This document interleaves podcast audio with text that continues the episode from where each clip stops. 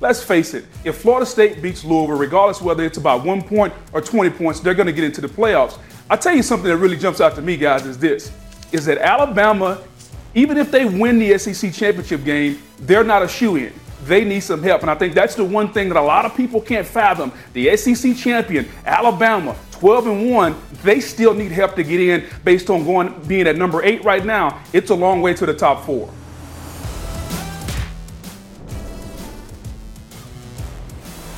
It is a wild thought, but it's one that we will discuss here on Always College Football. Thanks to Booger McFarland. I'm Greg McElroy. Thanks for being with us. It's awesome that you're here with us on a Wednesday edition of Always College Football. Full disclosure, we're taping it on Tuesday night. I am in Bristol, just got off the set a little while ago of the college football rankings show, rankings release show. I frankly, let me see what it's called just so I don't get in trouble. Uh, college football playoff selection committee rankings. Yeah, I don't know. It's called the rankings release show in my eyes. So that's what I'm going to call it. Hopefully it's unsponsored, but we have an, a bunch of amazing sponsors here. Either way, thank you guys so much for being here. We're going to break down the rankings like we always do. We're going to have a little bit of a roundtable discussion. We did this a couple weeks ago, and we decided this time to open it up to Twitter.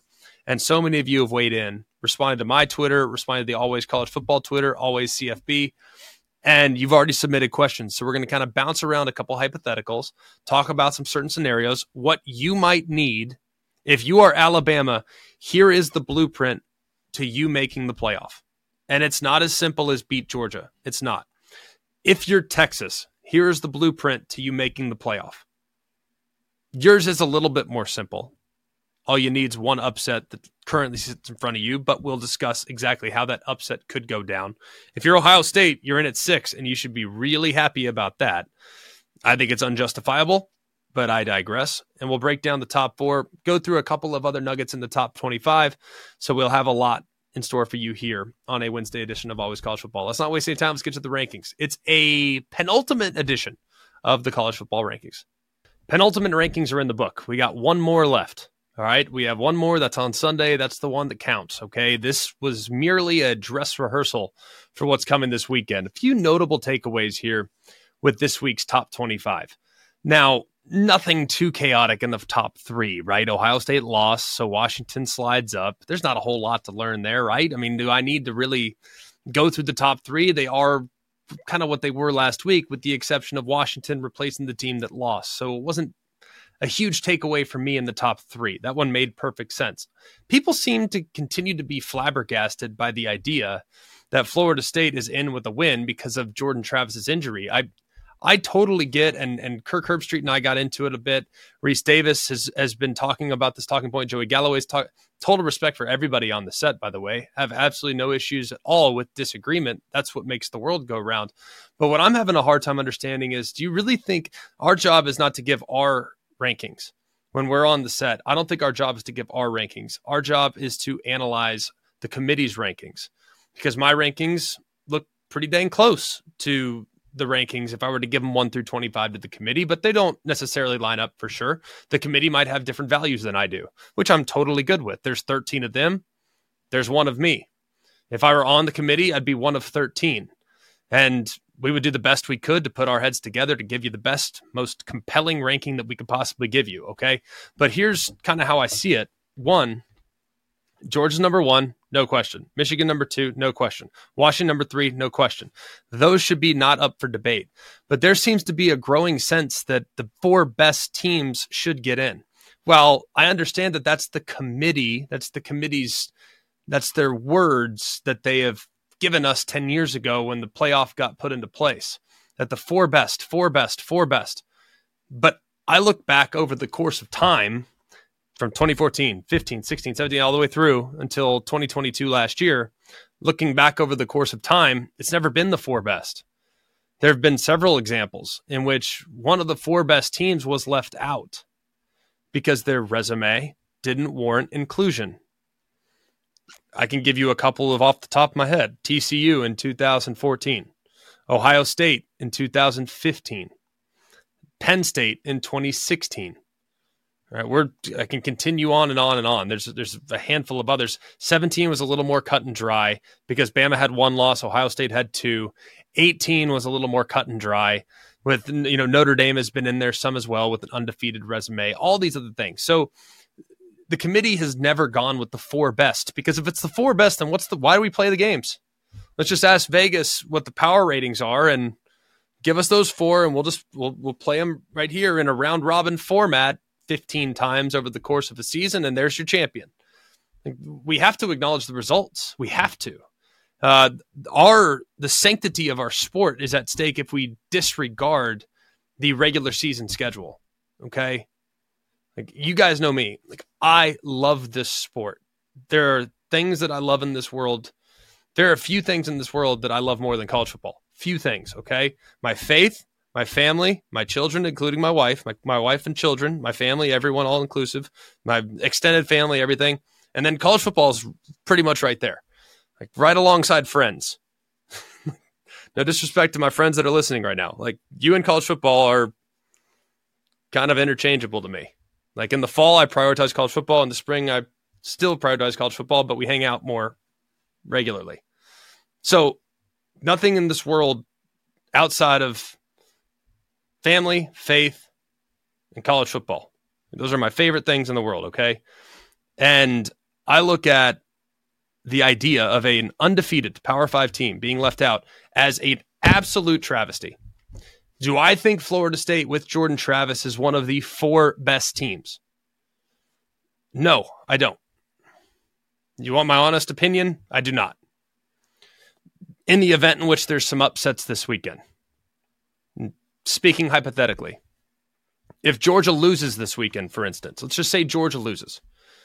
Do I think Georgia in the event in which they lose, is still one of the four best teams? Yes. Will they make the playoff? Probably not. So is it really the four best teams? No, it's never been the four best teams. It never has been. It's always been the four that the committee can most easily justify. And they're not trying to cop out because there's no reason in a million years why Cincinnati would have gotten in two years ago if it was really the four best teams. It's not. It's the four that make the most sense with the collection of teams that they have that year. It's as simple as that. So Florida State's in with a win. Oregon's in with a win. Ohio State does have a chance because they dropped to six. And I disagree with how they dropped, to be honest with you. I would have had them probably at eight just because they're not participating this weekend. But it's kind of it's a little insignificant. I can't envision a scenario where Ohio State goes up unless there's absolute chaos. But there is a path. If the top three teams win this weekend, Georgia wins, Michigan wins, Washington wins, Louisville beats Florida State, Oklahoma State beats Texas, then who you taking in the four spot? Probably going to be the Buckeyes because they're going to have one loss when measured against a bunch of teams that have multiple losses. So the Buckeyes are still very much alive at six, but I don't think they can go up any higher on their own accord. They're going to need some help with the teams around them to fall a little bit flat this weekend.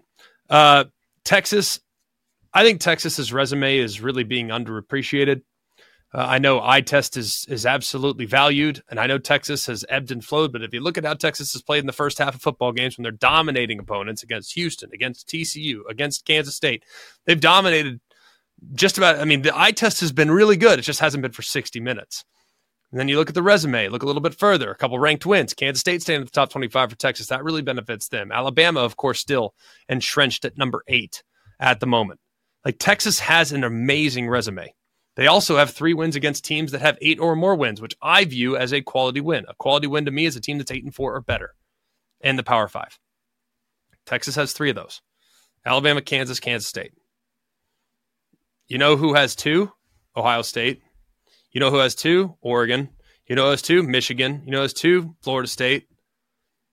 I know I'm talking about undefeated teams, but I'm just saying I think Texas's resume is a little bit underappreciated at the moment. Like that team, even if you look at the eye test and what they're capable of, what their ceiling is, what is Texas's ceiling? If they play their A game for 60 minutes, you saw it last Friday, go take a peek. That's what they're capable of. So I think Texas is undervalued, and I think they should be ranked ahead of Ohio State. Then you get to the Alabama equation. Alabama also has a very good resume. Alabama has three ranked wins: Ole Miss, Tennessee, LSU. Uh, they have three wins against teams that have eight or more wins: Ole Miss, Tennessee, LSU. So they're in a pretty good spot too. I think Alabama should be ahead of Ohio State. I think Ohio State should be eight, which doesn't necessarily mean Ohio State can't still get in. I just think if we're measuring resumes and eye test, which Ohio State has not passed, I might add. Like people continue to give Ohio State the benefit of the doubt. Like, have you watched their offense? Have you watched their offensive line at times? Have you watched Kyle McCord at times? Like, I think Ohio State's got great personnel too, but I don't think they're I don't think they're elite from an eye test standpoint. Not like a uh, Georgia is, uh, not like an Oregon is at this point. Like Ohio State's been pretty up and down as far as eye test is concerned. Now, I think they're really good on defense, but I don't think they're elite on offense at all. So I think they're a little bit overvalued there at six. Missouri at nine pretty much solidifies a spot for them in the New Year's six, assuming everything goes according to plan for them. Uh, Penn State rounds out the top 10. So some pretty significant moves. Uh, I guess they're in the top 10 with Ohio State dropping to six, but the rest is, is pretty chalky, to be honest with you. Some of the teams that I was keeping an eye on this week I was looking at Louisville. They obviously lost last week. They drop all the way down to 14. Does it affect Florida State? Not really uh, because Florida State, I think, is still in a win and in situation. I was looking at Oregon State. They've lost last couple games.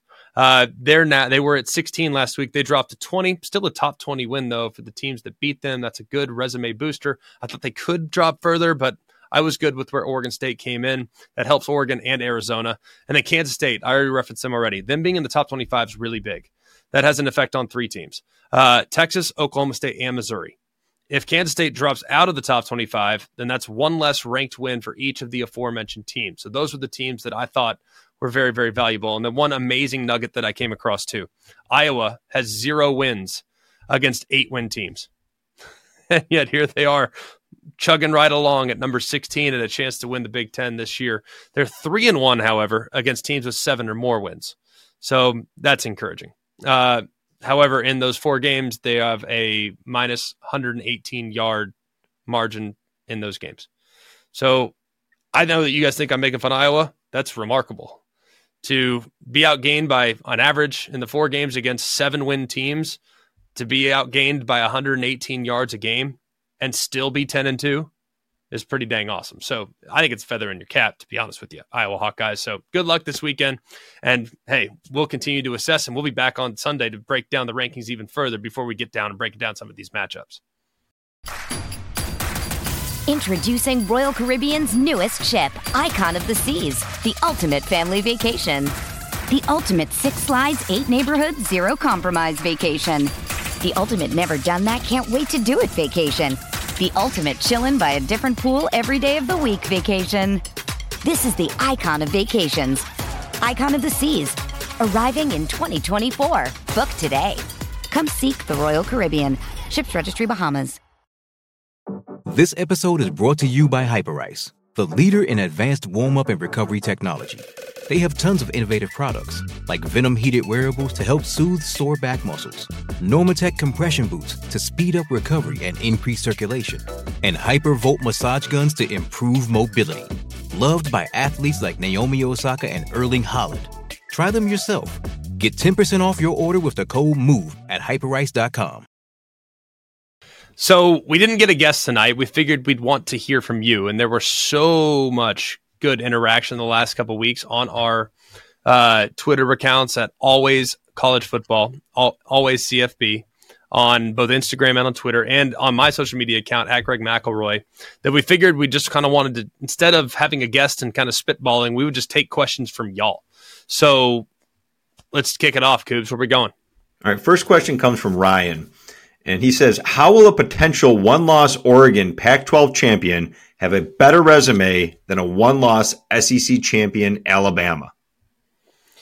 Uh, no one's saying that they're going to have a better resume. Uh, they don't have a better resume right now, and they're still ahead of a one loss Alabama at the moment. Uh, Alabama's resume is superior to that of Oregon. Alabama has three wins over ranked teams currently in the CFP. Oregon has one, and that team is Oregon State, and they are ranked 20th. So basically, it would be as if Alabama had only beaten Tennessee this year. They're 21, I might add, Alabama had only beaten Tennessee this year, and that was their only only good win. That's the com- that's the comparison. So no one is suggesting at this moment that Alabama and Oregon have comparable resumes. They don't. Bama has a much stronger resume, uh, a much better resume, and with a win against Georgia, their resume would be even better than Oregon's if they were to avenge their loss to Washington, because Bama would now go to four ranked wins, including a win over the team that was previously number one. Oregon would have a win over the team that was previously number three. So no one's comparing the resumes. Uh, what people have been comparing is the eye test. And I've been talking about it since Halloween, the first time we did the rankings, that there needs to be a discussion. Why is it that Oregon is kind of put on the platform a little bit? I'm, I think Oregon's excellent. Like, I think they're a really good football team. But shouldn't we maybe have a conversation about their resume? If Ohio State was one, remember Ohio State was one at the time because of quote resume, then why is Oregon six? because it's certainly not because of resume, because at that time they had no wins at their disposal. So uh, nobody's saying that their resume is going to better, but the committee has already told us over the last four weeks that Oregon is better than Alabama. And whether you agree with that or not, it, certainly isn't based on resume. It must be based on eye test, and and I can't necessarily, I can't necessarily refute because I think Oregon's looked pretty dang good. All right, Greg. Next one is not college football playoff related. Michael Barton wants to know what do you think of the Mississippi State hire hiring Jeff Lebby? I like the hire. Um, obviously, a little off topic here. My mind's in playoff mode, but uh, but I like the hire. I mean, I like Jeff, and I've known Jeff for a long time now, and and have a lot of faith in his system um, offensively to be able to put all, a lot of points. I mean, he did it at Ole Miss, did it at UCF, did it at uh, at Oklahoma. Uh, so he's and he's came up in, in the Baylor system that is kind of universal now. It's all over the place. So if you look at what Tennessee's done with their style of attack, it's going to be comparable. Um, not exactly the same, but comparable. So I, I, think there's a lot to like about the hire. The, the one thing I'm real curious about is who is his defensive coordinator going to be? Uh, who's he going to target on that side of the ball? Because I would imagine he'll probably still call the plays. I'm sure he will. Uh, that's what he does best, or at least that's what he's done best the last couple years. But will he ultimately maybe delegate that responsibility to somebody else that's in his tree and who will he hire as the defensive coordinator? But i think it's an exciting hire for mississippi state. Um, as long as he preaches toughness i mean that's the biggest thing. I think when i think about mississippi state and i think about the best mississippi state teams that i played against and that i've watched in the last 15 20 years they're all crazy tough blue collar chip on the shoulder type of teams. And he needs to instill that because that is what has won there in the past uh, flashy, high scoring, all this stuff's great. But what has won there in the past has been physical, dominant, trench play, both offensively and defensively, and high level quarterback play. So hopefully he can establish that and, and create some opportunities for the Bulldogs to, you know, kind of ruffle some feathers in, in what is a deeper SEC next year. Next question comes from Cade. is the Iowa versus Michigan under 35 and a half a lock for the Big Ten championship? Is the Iowa defense the best in college football has ever seen if they hold Michigan to less than two TDs this week? Uh, no, it's not a lock. Um, to be honest with you, I kind of like I like the over. Maybe I'm a glutton for punishment, I guess. And we don't talk a ton of gambling here, but that would be one that I'd be eyeing this week. The unders in all the Iowa games have gotten kind of out of control. I don't think Iowa's played a capable offense all year, and that includes Penn State. If you look at what Penn State did against Michigan and Ohio State, you tell me how capable that offense is. They scored 31. And I know if you look at the game, you know, it was there was more to the story there and and they got to 31 in a you know in a in a in a way that wasn't just, you know, isolations right down the field and scoring points. Uh, but this will be by far the best offense that Iowa's seen this year.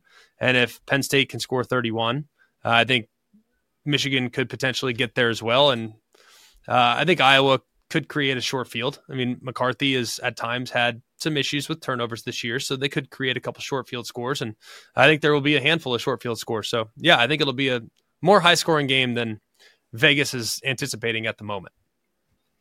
All right, going back to the playoff. This one we conversation we've already touched on a little bit, but Ricky Ticky's asking, is it certain that Alabama will leapfrog into the top four if they beat Georgia? They've beaten three ranked teams and five other teams going to bowls. If they beat number one Georgia, sure seems they'd have to be in. What do you think?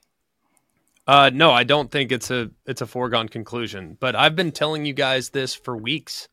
Uh, as soon as I saw the scenario that was playing out on Halloween, and we got the rankings, the initial college football playoff rankings release. That was on Halloween. I said this on this platform, on this show, uh, on my radio show, on television. Alabama is not in control of their own destiny, regardless of what they do. And that's a really uncomfortable thought. And frankly, there is a possibility, and we talked about this too, there is a possibility that the SEC could get left out because of the amount of quality that's in other leagues and the fact that there is a really wide race right now for those four playoff spots. I mean, you could make a compelling argument on behalf of eight teams. You really could. Eight teams you could make a compelling argument in behalf of. That includes Bama. That includes Texas. That includes Ohio State, to be honest with you, even though they would probably have the eighth weakest argument to be made. There is an argument to be made on behalf of Ohio State in the event in which other teams lose. So I think there's eight teams right now that could still make it. And if you look back over the course of time, there has not been that many teams that are still alive at this point of the college football season since the playoff has come to fruition. There haven't been this many. Not this many teams that have been tested and have been quality and have been and have, that have played at a high level. Sure, yeah, we've had some group of five teams that, that maybe they're in the mix, but we don't have that this year. We're talking about power five teams four of them that are currently undefeated. We're talking about Power Five teams, universally respected blue blood programs, one losses across the board. So we have never had a field this deep. So no one's no one's disregarding what Alabama's done or what what Georgia might do. If Georgia loses, I mean, think about this: Georgia could miss the playoffs and hasn't lost a game in two calendar years. And I know, I know that we don't care about 22 and 21. I know that, but it's still a mind blowing thought. It's still a crazy thing to consider, right? It's still nuts. And frankly, they've played their best football in the month of November, albeit with the exception of the Georgia Tech performance, where they weren't very good on defense and had a couple of turnovers offensively. So they've peaked and gotten better of late, and they still could miss the playoffs even though they have a very strong resume with three wins against quality opponents, three wins against ranked opponents, and yet they lose one game, they're out. It's a real possibility. So uh, I know that it's it's a really difficult thing to consider, but I want everyone to hear me when I say this. This is a real thing. The SEC could get left out because the SEC this year went seven to nine against top Power Five teams in the non-conference. Seven to nine. Okay. And that's a that's a tough thing to wrap your head around because you're not used to seeing that in the SEC. The SEC, I feel like, or at least if you look at it over the course of the last 15 years, the SEC has fared really well in non-conference games. They're seven to nine this year, and their best win is Kentucky over Louisville. Their second best win is Mississippi State over Arizona. Missouri over Kansas State would be third. Ole Miss over Georgia Tech. Georgia over Georgia Tech. Auburn over Cal, and Tennessee over Virginia. Those are their seven wins against non-conference. How about these in? How about the loss column? Texas, Florida State over LSU, Miami over A&M, Florida State over Florida, Utah over Florida, South Carolina lost twice to Clemson, North Carolina, BYU beat Arkansas. I mean, Vandy beat or Wake Forest beat Vandy. Not that that one's going to factor in a whole lot, but the SEC usually has a really good non-conference resume, and they don't this year. Meanwhile, the Pac-12 they're seven and three against Power Five teams in the non-conference. Seven and three. That's a seventy percent clip that they've won on. I mean, it it's unfortunate if you're an SEC fan, but it's a it's a real possibility, and and we've tried to warn you, we've tried to prepare you, we've tried to explain that this could happen. And as much as you don't want it to happen, you don't think it can happen, it can, and and it might uh, if some chalk flies in some other conferences next uh, in the next few days. All right, so I'm gonna I'm gonna deviate here because Jack and I were having this discussion before you came on. Let's say that Alabama and Texas win and Florida State loses.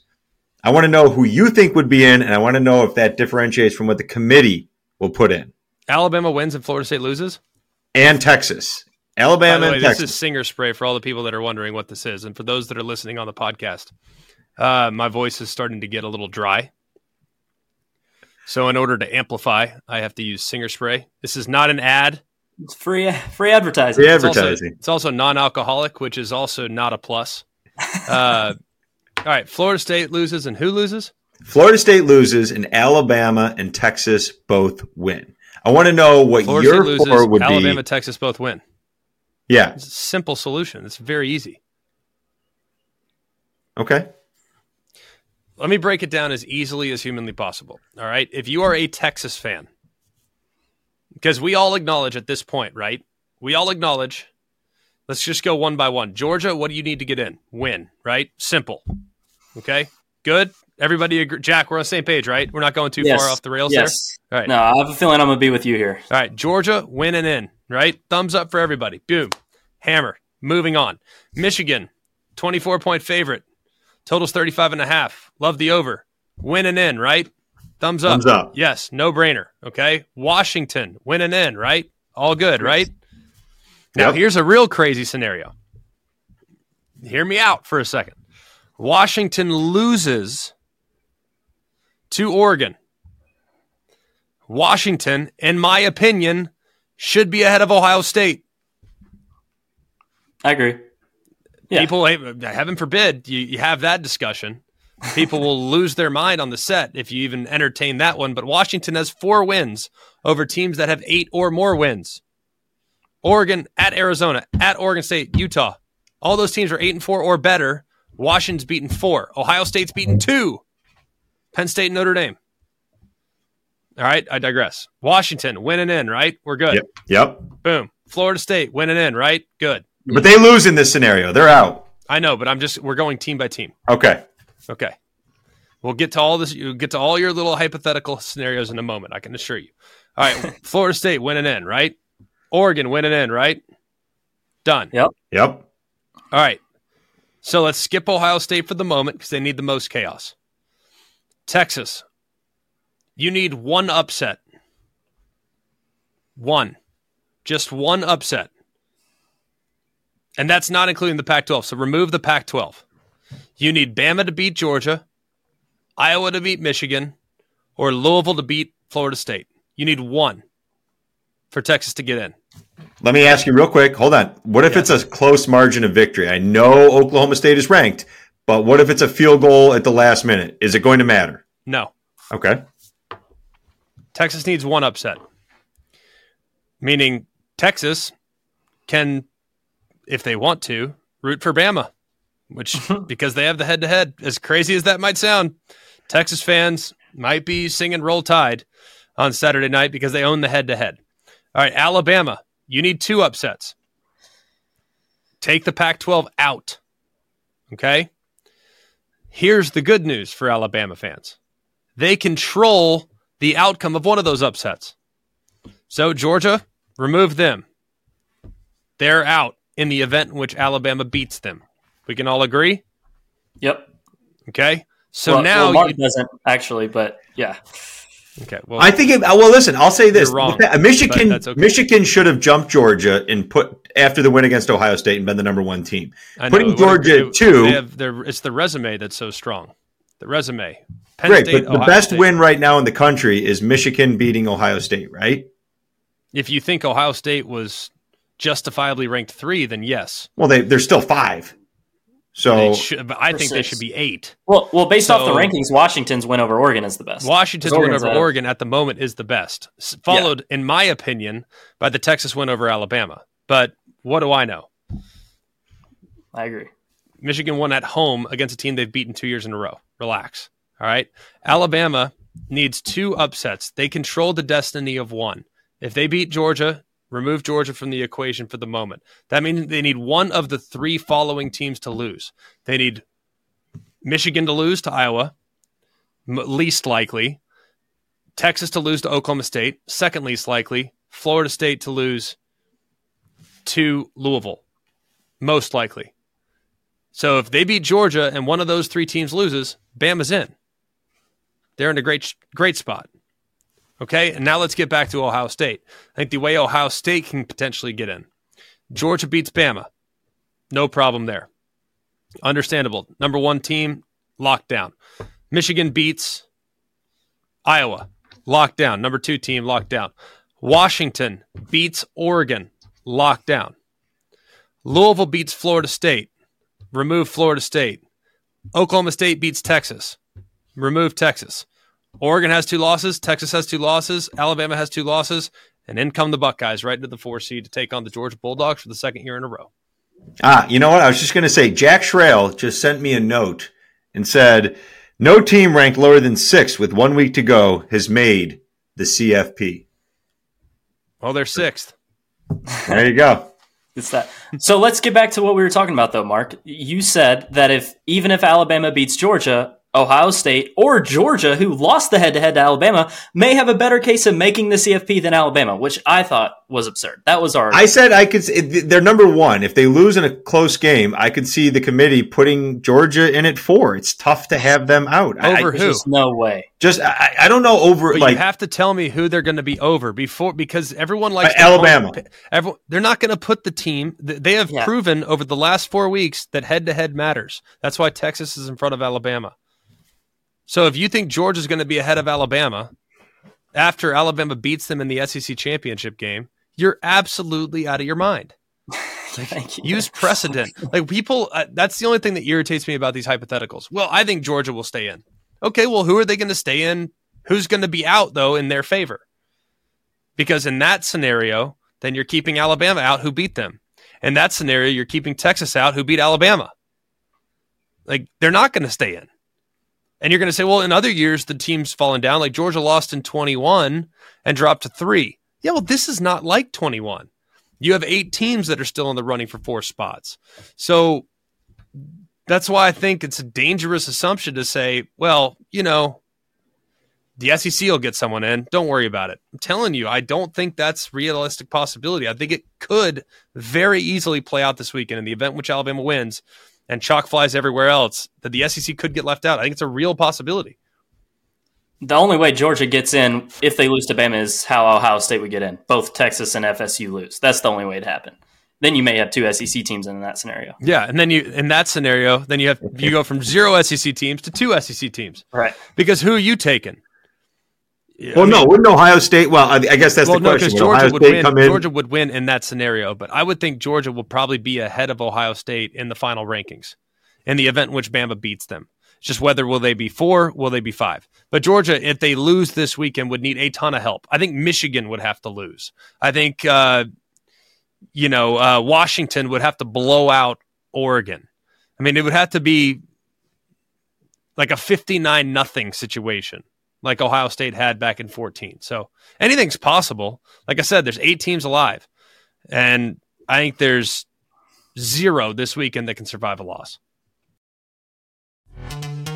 This episode is brought to you by Pepsi Wild Cherry. Pepsi Wild Cherry is bursting with delicious cherry flavor and a sweet, crisp taste that gives you more to go wild for.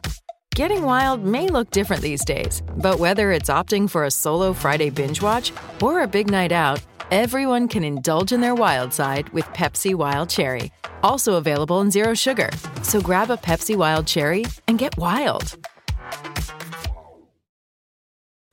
All right, we do it every week. What I love, what I hate, mm, and we'll close it up here on a Wednesday edition of Always College Football. So let's talk first about what I love. What I love is that we have so many teams that are still in the running for the college football playoff. I love the hypotheticals that we get to entertain every week. I love the animosity that people spew because it means you care. Like I, I mean, I if you just said, "Oh, well, that's fine. It'll take care of itself." Like, what fun would that be? Like having a reaction to the rankings is a good thing for the sport, and you don't have to like them. Uh, you don't have to love them. You can hate them. You can you can love them. You can think they're great, but having a reaction is good. And the, and this is one of the few sports that creates a visceral reaction because there's just some things that you can't control. And the NFL, you get the sense that you can control your own destiny, right? Like, hey, all you got to do is just get in the playoffs, handle your business in the regular season. If you're playing in the NFC South, go like seven and ten, and you'll get in the playoff, and then boom, get it going, right? Simple as that. But in this world, it's there's some things that are out of your control. And it's a really uncomfortable feeling, but it's a good dialogue that we need to have. But I can promise you here at Always College Football, you will be the most educated on the possible outcomes that could go down here on Sunday when the rankings are officially released for the final time. Uh, I love very much that we have an Oregon and Washington rematch. uh, because that game was so good early, wasn't it? I mean, it was so good. It was so entertaining. It felt so big. It just felt like a big moment, didn't it? it just felt like a massive moment. So I'm really happy that it that it came to fruition. And there was a moment there, at least on Saturday night, where BYU was up 24 6 against Oklahoma State. I'm like, we're going to get Oregon and Washington, Oregon, Washington on Friday. Then on Saturday at noon, we're going to get Texas and Oklahoma. Then we're going to get Georgia and and Bama in the in the late afternoon on Saturday, and then we're going to follow it up with the Florida State Seminoles, who control their own destiny. Like I was sitting there, like this is insane. We're about to have some insane championship Saturday matchups, but we still have some great ones for sure. But I'm especially happy that we have a rematch between Oregon and Washington. I'm always happy that we have Georgia Bama. It's just a great matchup. The teams are built to beat each other. I love that there are more than one way to skin a cat.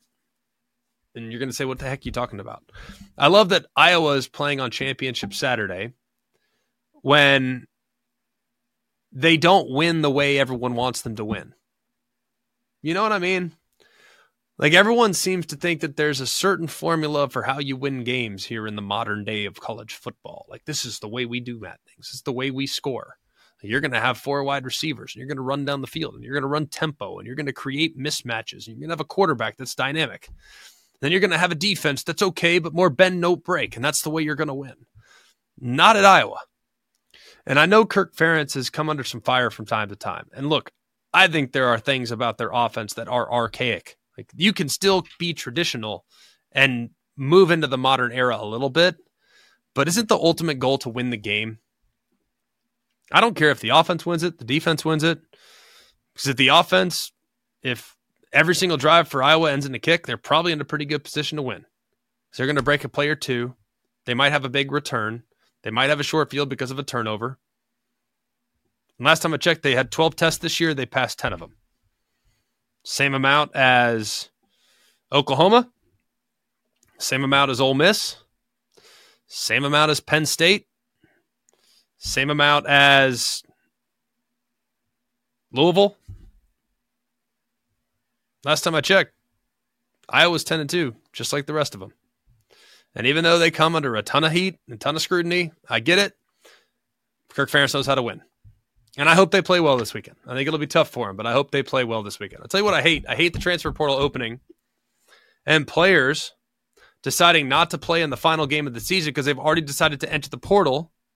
Evan Stewart at Texas A&M already decided to enter the portal so they don't travel with their team to play in the final game of the regular season.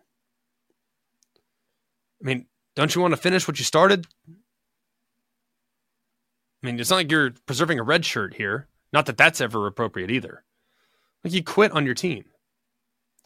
Like I like the portal. I embrace the portal. We will 100% discuss the portal here on Always College Football in December and in January, and we'll talk about who's going where and all the different exciting names that are already in the portal. We'll, we'll do all of that. But I just don't like, I don't like at all when guys quit on their team in an effort to get a head start in the portal. The other thing I don't like is the assumption that every kid that enters the portal is better than the kid you got. Like that to me is like some widespread assumption in college football. I don't know if it's because of the recruiting sites that are constantly pushing, you know, you know, recruiting paraphernalia and portal information. And by the way, it's their job, it's their business. I'm not, I'm not, it's not a knock on them at all. I have a ton of respect and have memberships to most of them. Um, but what I would say is just because a guy enters the portal doesn't mean he's better than the guy that you got. Ask NC State. Was it Brennan Armstrong better than MJ Morris this year? Was he? Not necessarily. Tyler Buchner, was he better than Jalen Milroe? Not necessarily.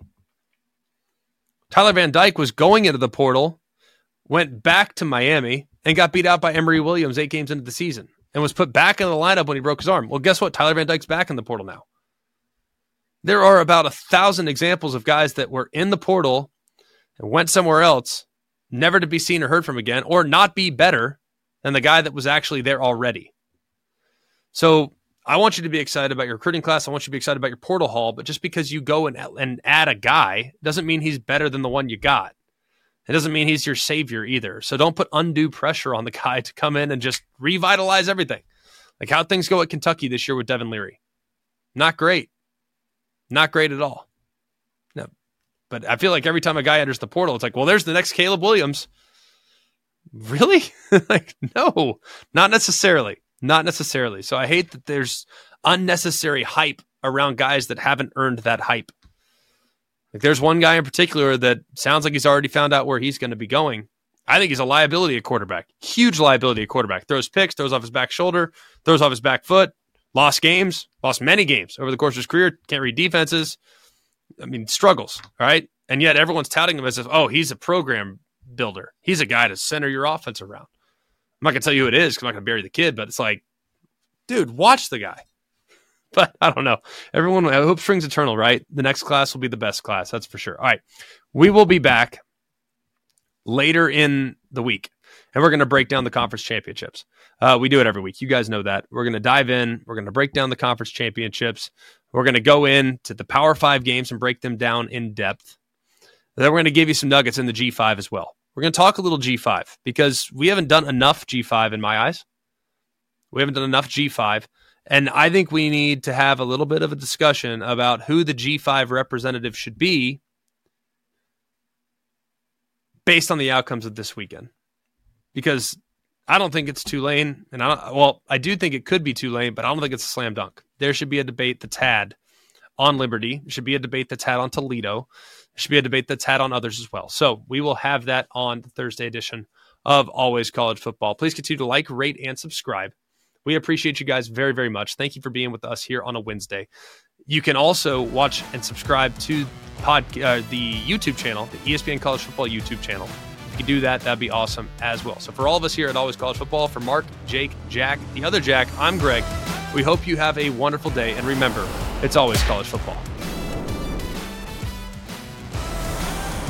Hey guys, it's Greg McElroy. Thanks for watching Always College Football. Make sure you like, rate, and subscribe to ESPN's YouTube channel and wherever you listen to your podcast.